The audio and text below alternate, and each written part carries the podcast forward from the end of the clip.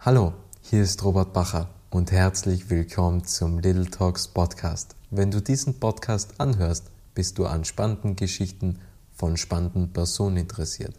Das ist auch der Grund, warum ich vor über einem Jahr diesen Podcast gestartet habe. Ich wollte von spannenden Persönlichkeiten lernen und erfahren, wie ihre Geschichte aussieht. Und jetzt geht's los. Herzlich willkommen zum Little Talks Podcast. Hier geht es um reale Geschichten von inspirierenden Persönlichkeiten. Die Welt verändert sich, Inspirationen sind überall, genauso wie Geschichten. Es war noch nie so einfach, sich zu vernetzen und seine Geschichte zu teilen.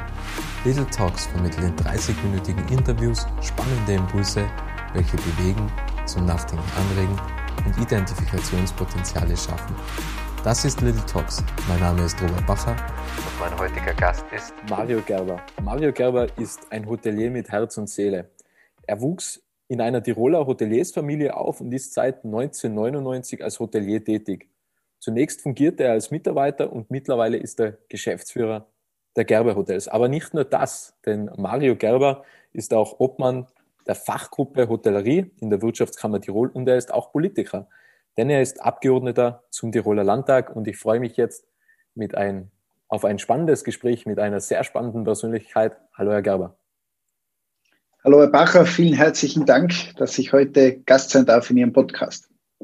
Freut mich auch. Vielen Dank für Ihre Zeit.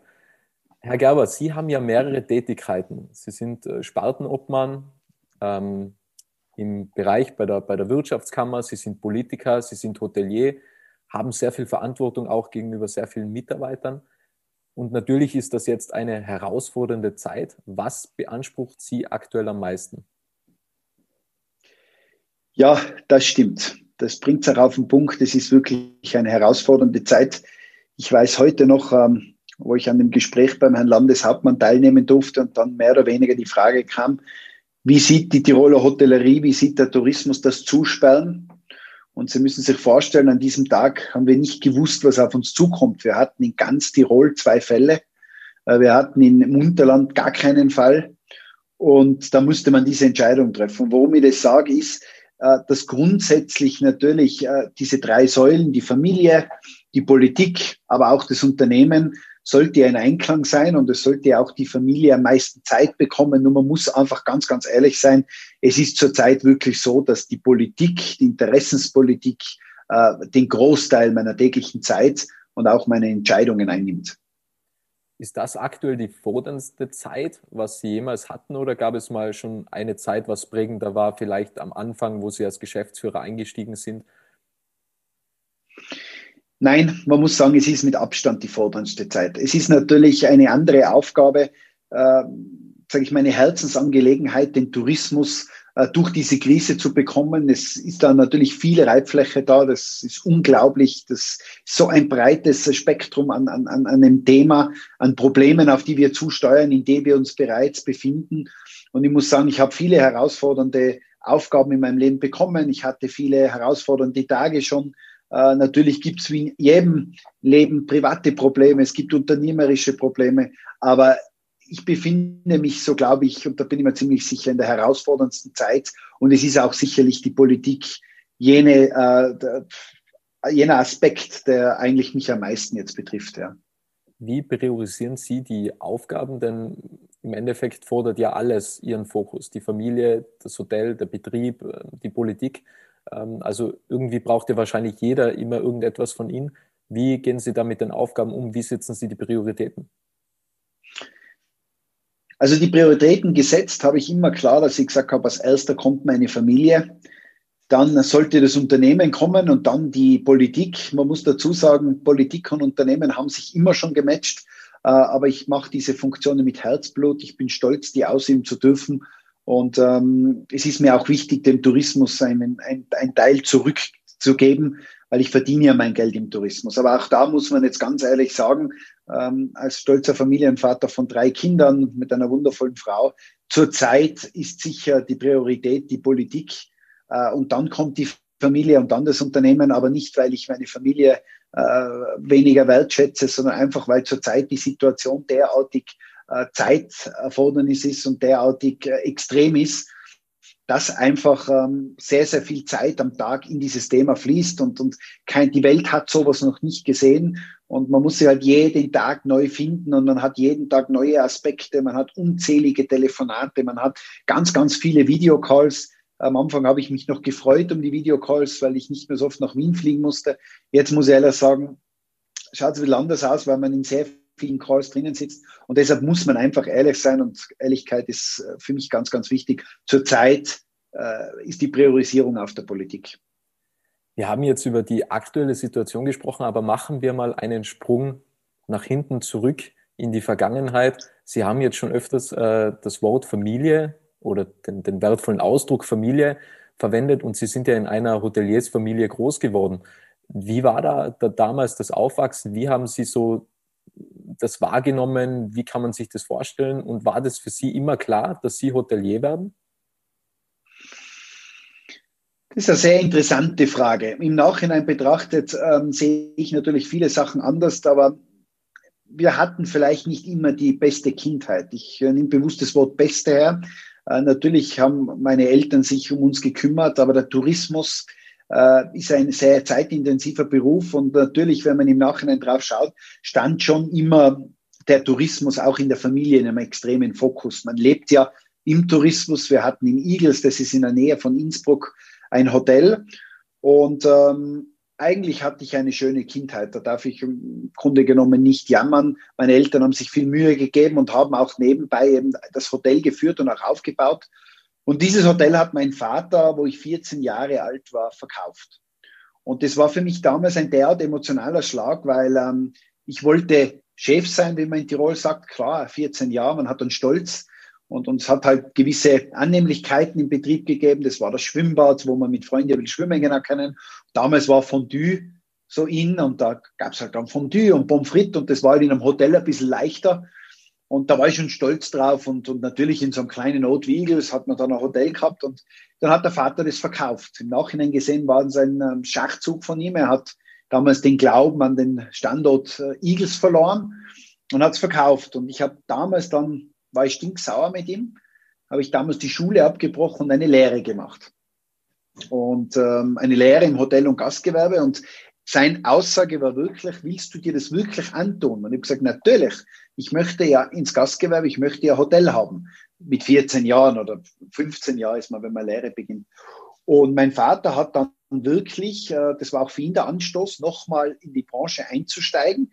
Er kommt ja selber auch aus einer Hoteliersfamilie und er hat dann wirklich in Kütai, wo wir jetzt zu Hause sind, unser erstes Haus gekauft und ähm, hat mir dann schon signalisiert und gesagt, wenn du das dann machen willst, äh, dann habe ich auch nochmal Lust dazu. Und so ist eigentlich die Geschichte dann der Gerber Hotels entstanden. Und deshalb muss ich die Frage mit Ja beantworten. Ja, ich wollte in Tourismus. Und diese Entscheidung, dass mein Vater das Hotel verkauft hat, hat mich eigentlich sogar noch stärker in den Tourismus wechseln lassen. Was waren die größten und besten Learnings, was Sie von Ihrem Vater bekommen haben? Äh, unser Vater hat mir beigebracht, ähm, einen großen Punkt, das sind rund um den Zahlen, das erfolgreiche Wirtschaften, das habe ich sicher von ihm. Er hat auch immer das Wirtschaften und das Private getrennt, speziell wenn es um Zahlen geht. Soll heißen, wir haben unser privates Leben immer separat aufgebaut. Wir haben nie vom Betrieb gelebt, also zu viel gelebt.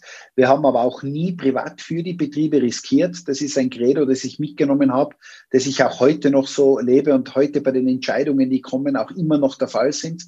Und er hat uns sehr bodenständig erzogen. Ähm, wir sind eine ganz normale Familie gewesen und sind es auch noch. Und äh, das merke ich bei mir und meiner Familie jetzt, dass wir, und das behaupte ich einfach schon, am Boden sind und wirklich auch in den Betrieb investieren und nicht äh, aus dem Betrieb heraus ständig nehmen.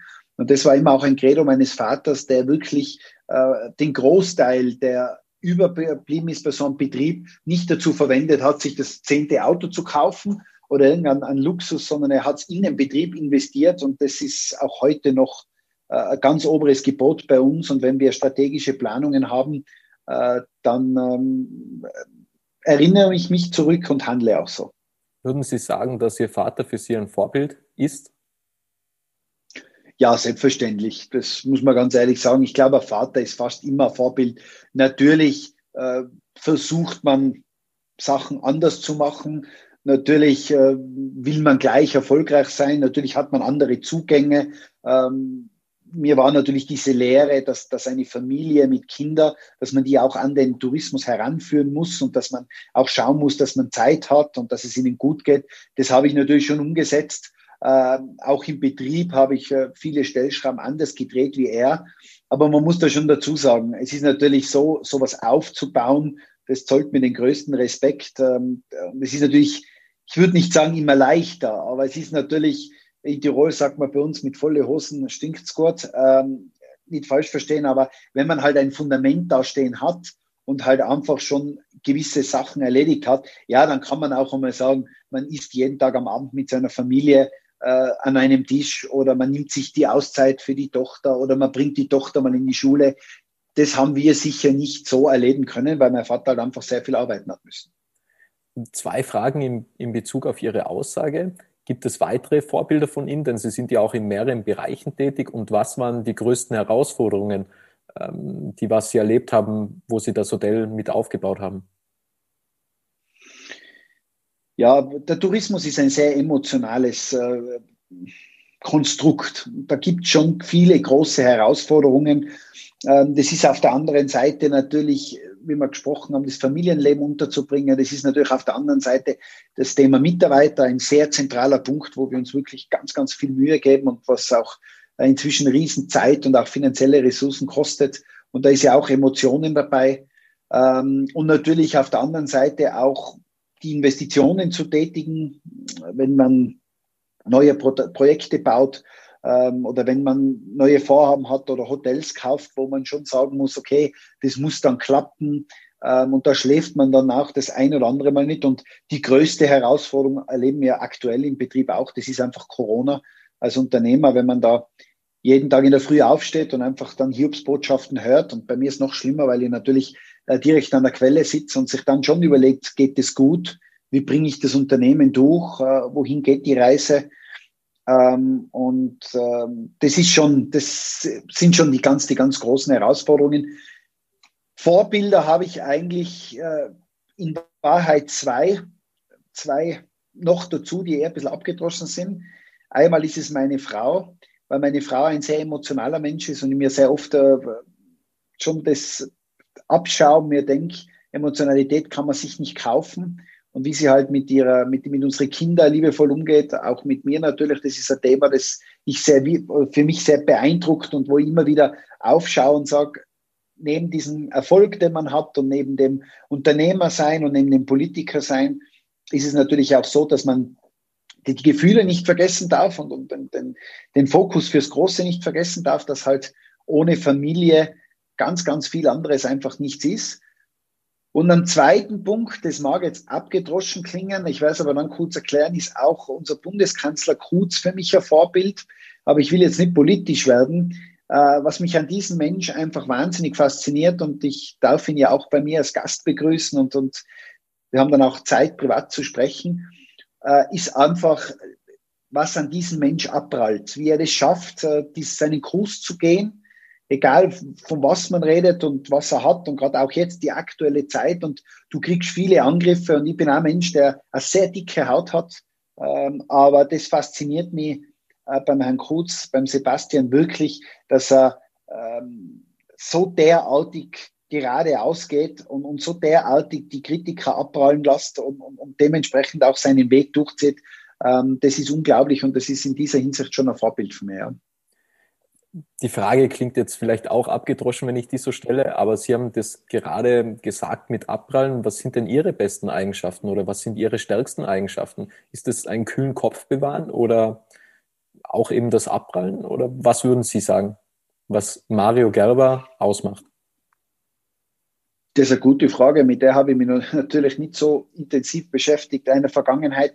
Ich glaube, ich kann strategisch sehr gut denken, ich erkenne Zusammenhänge sehr schnell das heißt, ähm, wenn ich ein Ziel vor Augen habe und das kann es privat geben, beruflich oder auch politisch, ähm, dann sehe ich sehr schnell die Zusammenhänge, was, was passieren muss, ähm, dass man dorthin kommt.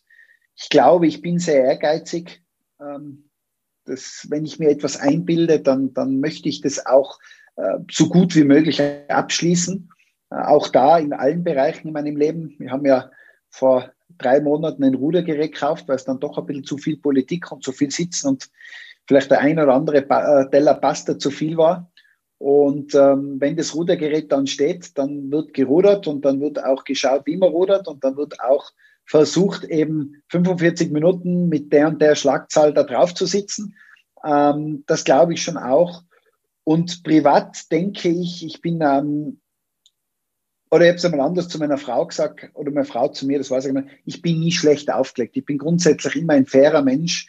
Und es gibt es bei mir ganz selten, dass ich, dass ich irgendwie mies zu mir bin oder zu anderen bin. Und das verbreitet eigentlich immer Freude. Und das sagen auch meine Mitarbeiter, die sagen, wenn die Situation noch so kritisch ist, dann bleibe ich immer fair und auch mit immer gewissen Humor.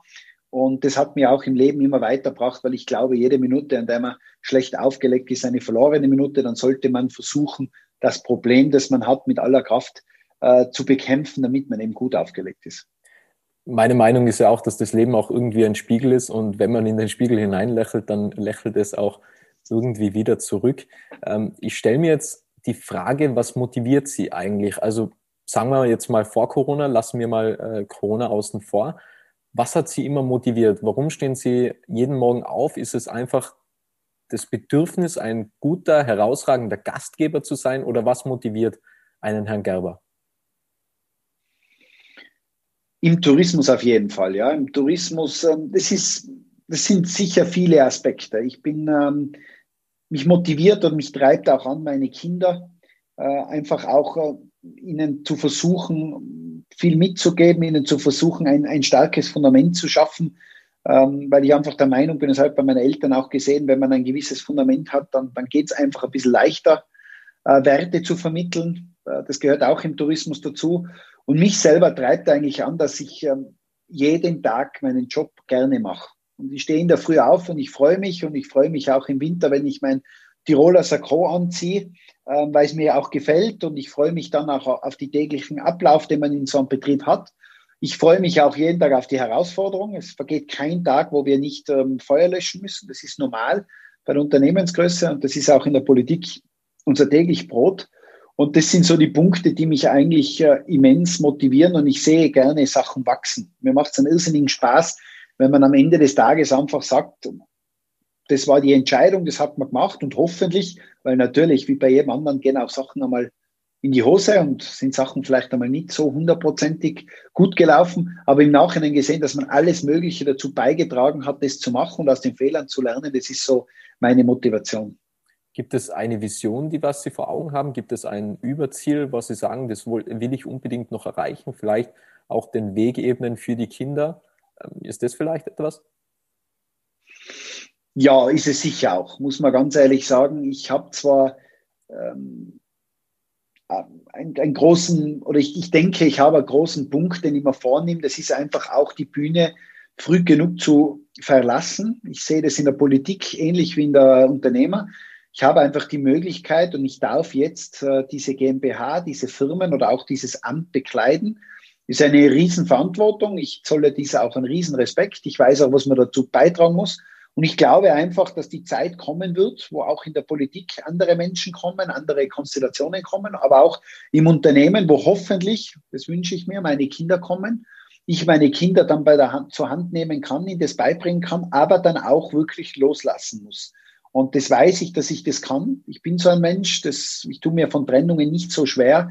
Ähm, wenn ich mal mich entscheide, etwas aufzugeben.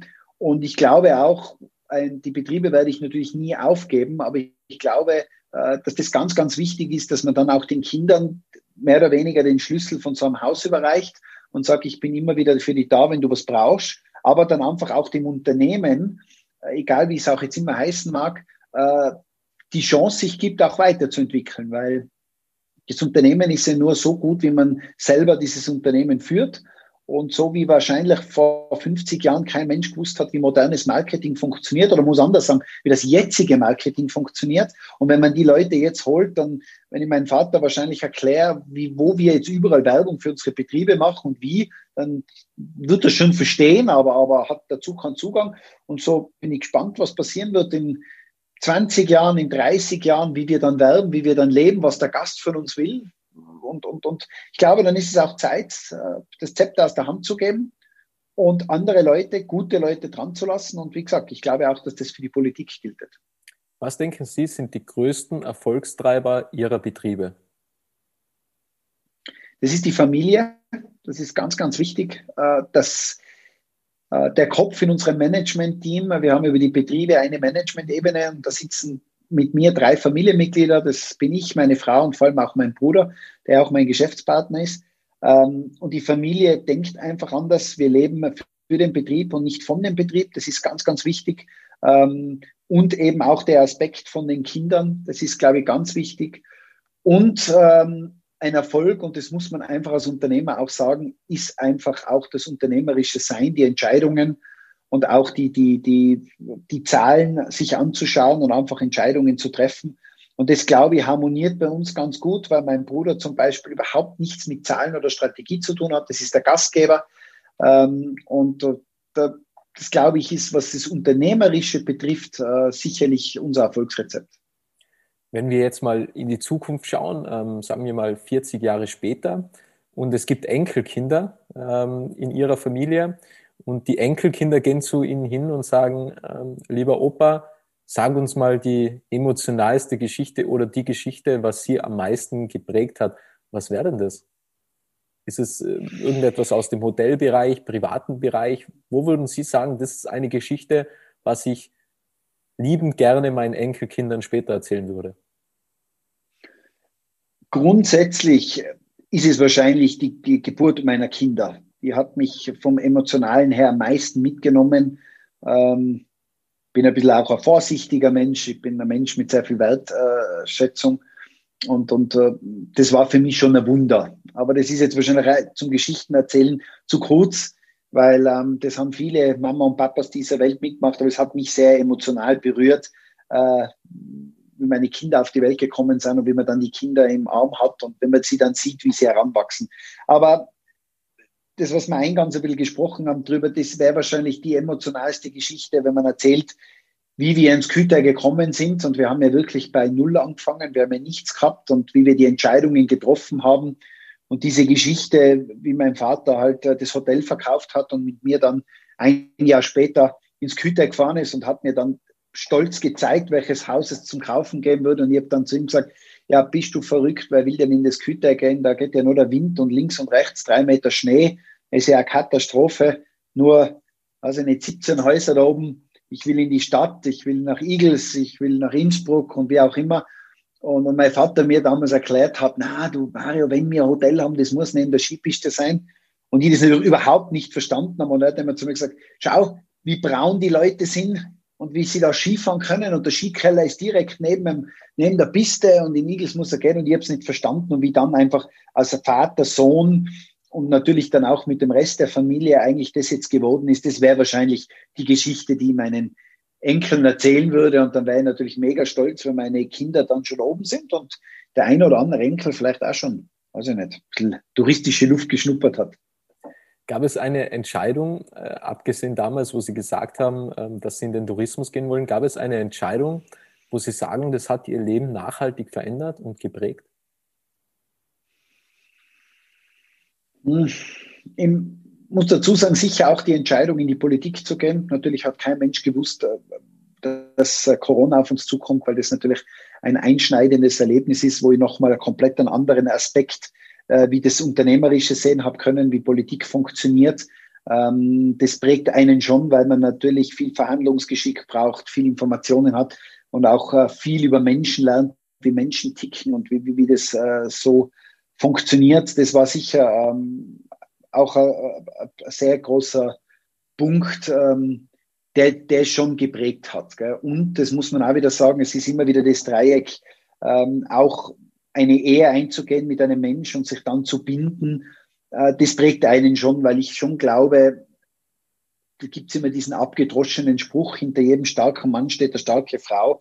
Ähm, aber der ist gar nicht so abgedroschen, weil einfach die Charakter von zwei Personen, die sich dann vereinen, glaube ich, schon den ein oder anderen Charakter halt dementsprechend verändern und man dann einen anderen Fokus kriegt, eine andere Vision kriegt Äh, und, und das sind dann schon Themen und, und auch, äh, ich glaube, das passiert so ein bisschen im Geheimen, äh, dass man dann doch äh, sich ein bisschen ändert und das ist dann der Fokus und das ist auch das im Nachhinein, was einfach den sich persönlich ausmacht und auch seinen Weg ausmacht.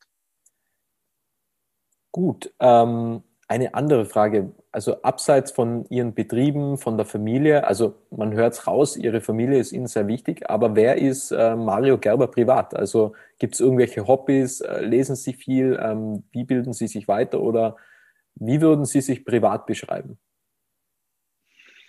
Ich glaube, ich bin privat ganz, ganz normaler Mensch.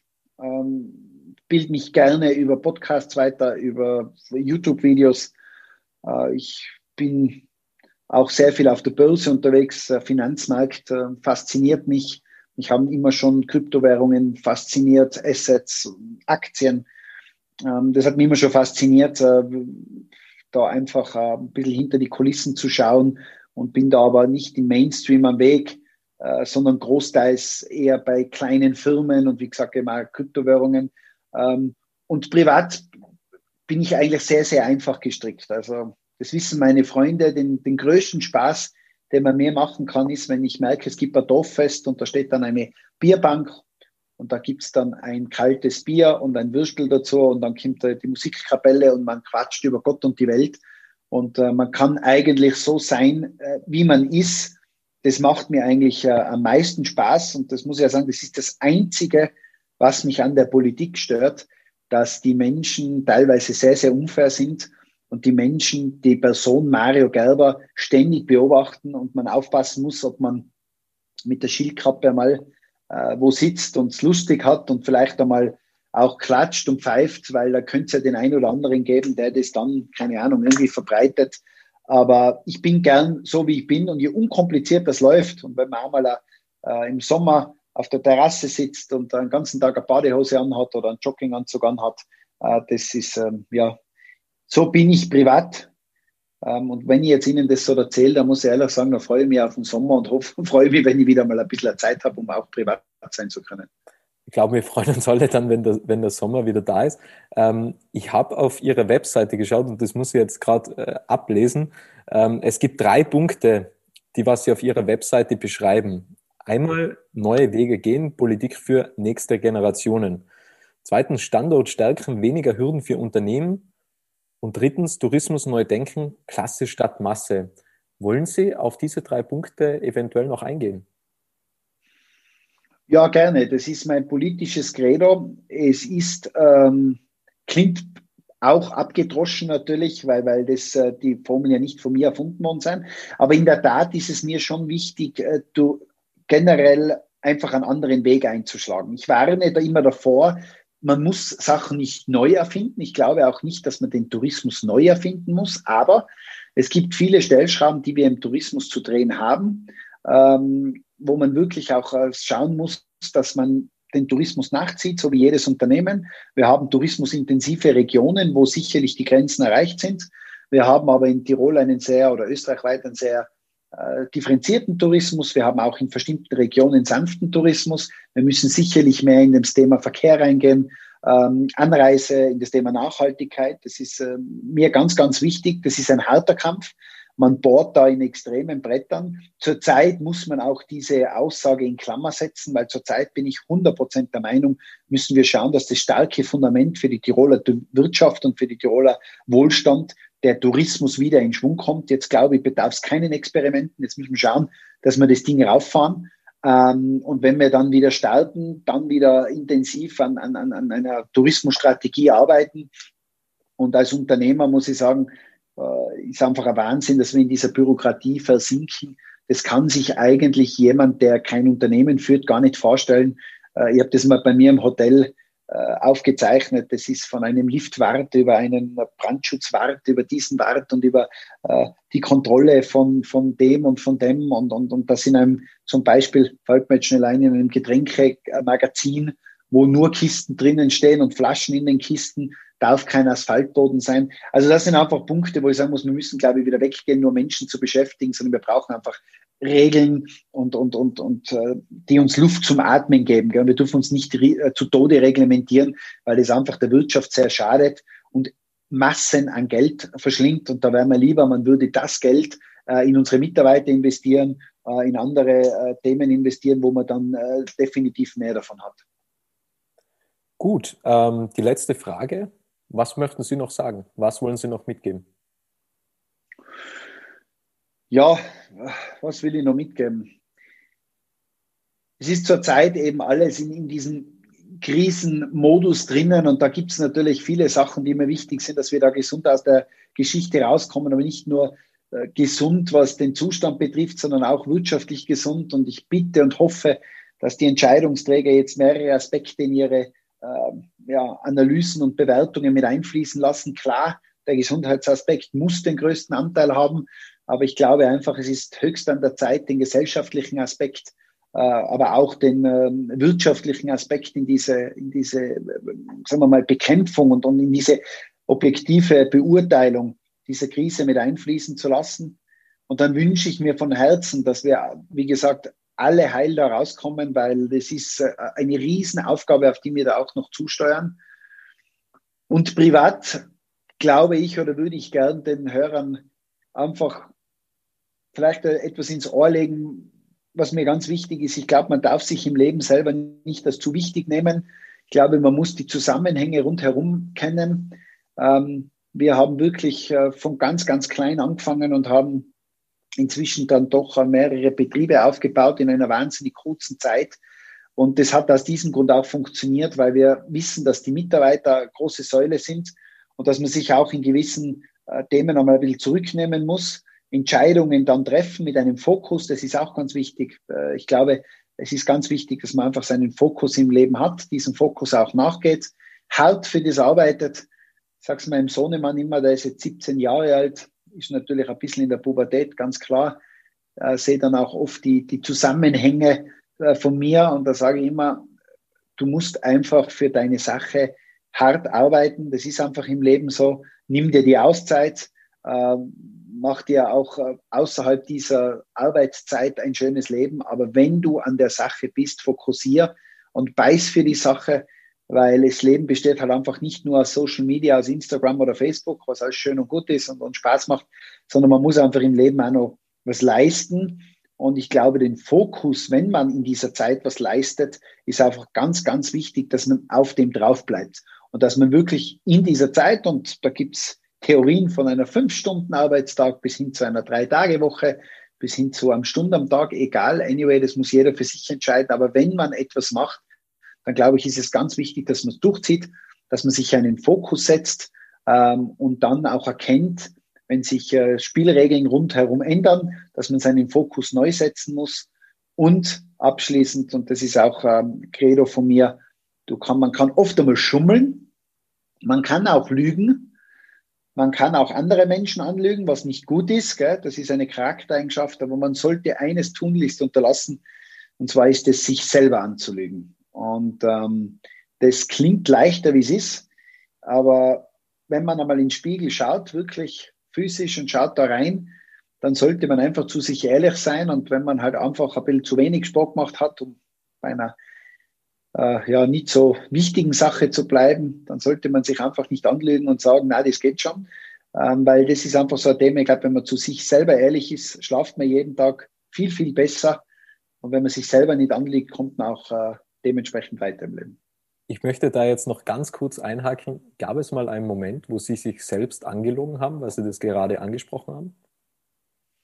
Äh, den gab es garantiert, ja. Äh, den gab es garantiert wahrscheinlich früher öfter wie, wie, also wenn man ein Kind ist oder Jugendlicher ist. Ich glaube, je älter man wird, je weniger passiert es. Und ich nehme mir das halt auch ähm, wirklich sehr zu Herzen und wüsste jetzt nicht in den letzten äh, in der letzten, äh, sagen wir, Zug, in der letzten Vergangenheit, äh, wann ich mich selber bewusst angelogen habe, ähm, weil ich das auch nicht mache. Ja, es fordert oft auch ein, dass man in gewissen Situationen vorsichtig ist, vielleicht nicht alles sagt, was man weiß, vielleicht, das habe ich schon gesagt, auch mal einen Mensch anlügen muss, sollte man nicht, tut man nicht, äh, verurteile ich auch, aber es gibt Situationen, wo das vielleicht hier und da mal ein Ausweg ist, ein Exit ist. Da muss man sich überlegen, wer die Person ist ähm, und wie man mit dem Thema umgeht. Aber das muss jeder für sich selber entscheiden. Aber ich selber habe mich schon lange nicht mehr angelogen. Also ich weiß, wenn's, wenn's, wenn ich einen Fehler gemacht habe, dann weiß ich das und dann bin ich auch zu mir ehrlich. Und ich weiß auch, äh, wenn, wenn Sachen schief laufen, ähm, dann sage ich mir, das wird nicht funktionieren. Und das, glaube ich, bringt nichts, wenn man sich selber anlegt und sich selber dann das äh, versucht, irgendwie nur schön zu reden, äh, weil in, egal in welchem Bezug man das sieht, das sieht man auch schön auf der Börse, wenn man dann versucht, Verluste sich anzulügen und sagen, na, das war ja gar nicht so und man hat keine, keine gescheiten äh, Strategie, was sein Kapital betrifft, äh, dann lernt man ganz, ganz schnell auf der Börse, dass man danach noch mehr Probleme hat, als wie wenn man ehrlich zu sich gewesen wäre und zugegeben hätte, dass man halt einfach falsch investiert hat oder wie auch immer. Ich glaube, sich äh, selbst nicht anzulügen, das heißt ja einfach auch die Verantwortung zu übernehmen. Also Verantwortung zu übernehmen im Sinne von, welche Entscheidungen ich getroffen habe, was ich mache und, und wer ich eigentlich bin. Und, und ich glaube, ich will jetzt da auch nicht zu weit ausschweifen, aber im Endeffekt ist ja, wir akzeptieren ja relativ viel. Also wir akzeptieren eine durchschnittliche Beziehung, ein durchschnittliches Gehalt, ähm, einen Körper, wo man sich unwohl fühlt. Das akzeptieren wir alles. Aber was ich nicht verstehe, das kann man ja alles ändern. Aber Dinge, was ja irgendwie vorgegeben sind, die akzeptieren wir ja dann eigentlich nicht. Ähm, zum Beispiel irgendwelche Maßnahmen oder sowas ergriffen werden ähm, und weigert sich einfach dagegen. Und, und ich glaube, dass das einfach auch mit dem zusammenhängt, einfach auch die Eigenverantwortung einmal zu übernehmen. Aber da will ich jetzt gar nicht zu weit aus, ausschweifen. Na, ist, eine, ist eine tolle Betrachtungsweise. Haben es hundertprozentig recht. Vor allem sich auch nicht anzulügen, dass man es nicht ändern kann. Gell? Man kann im Leben fast alles ändern. Ich sage bewusst fast. Ähm, und es gibt dann zwei Möglichkeiten. Wenn ich es nicht ändern will, auch dann sollte ich mich nicht anlügen und einfach sagen, ich will es zurzeit nicht ändern. Und das ist schon ein Punkt, der einen Charakter extrem prägt und wo man auch, glaube ich, äh, mit so einer Einstellung durch ganz viele Krisen und auch durch ganz viel, viele verschiedene Aspekte des Lebens durchgeht, weil das sich überall trifft. Das trifft sich bei einer guten Freundschaft, das trifft sich in einer Beziehung, das trifft sich in einem Verhältnis zum guten Mitarbeiter, das trifft sich auch im Unternehmen äh, und auch schlussendlich in der Familie. Gut, das war jetzt ähm, ein tolles Gespräch, ein sehr interessantes Gespräch, Herr Gerber. Vielen, vielen Dank für Ihre Zeit und danke an alle, die da draußen zugehört haben. Vielen Dank für die Einladung und ich hoffe, es war auch für die Zuseher, in dem Fall Zuhörer beim Podcast interessant. Schön, dass du den Podcast bis zum Ende angehört hast. Wenn dir diese Folge gefallen hat, kannst du den Podcast gerne abonnieren.